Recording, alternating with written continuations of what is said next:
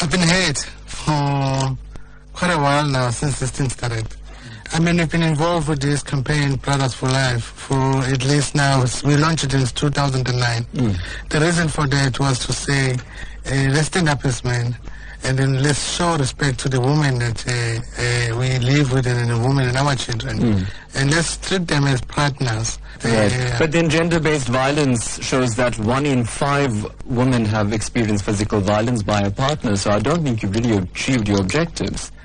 True, because uh, what we did, we did uh, uh, campaigns, um, televisions, on radio, uh, about men, but of men that we did not reach. Those uh, uh, side of men that we did not reach, the one who live in the rural areas. And specifically from the men that we've spoken to um, on the streets of Durban, they say, no, we're not like that. We don't do things like that. No, we'd never hit a woman. We'd never rape a woman. But other men would. So my question to you is, a man who allows his fellow man to do this, are they also labeled as men are trash? Because they, you know, according to the argument, they're enabling other men to go about perpetuating this kind of violence against women.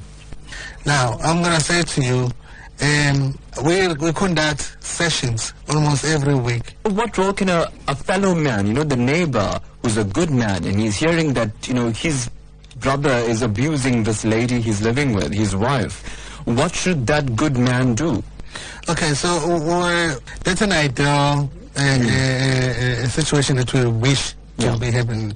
Yeah. But people are ignoring those things. I mean, the neighbors ignoring the noise. Yeah, So I'd rather go to the police and tell the police that. yeah. Treat them as human, not as women.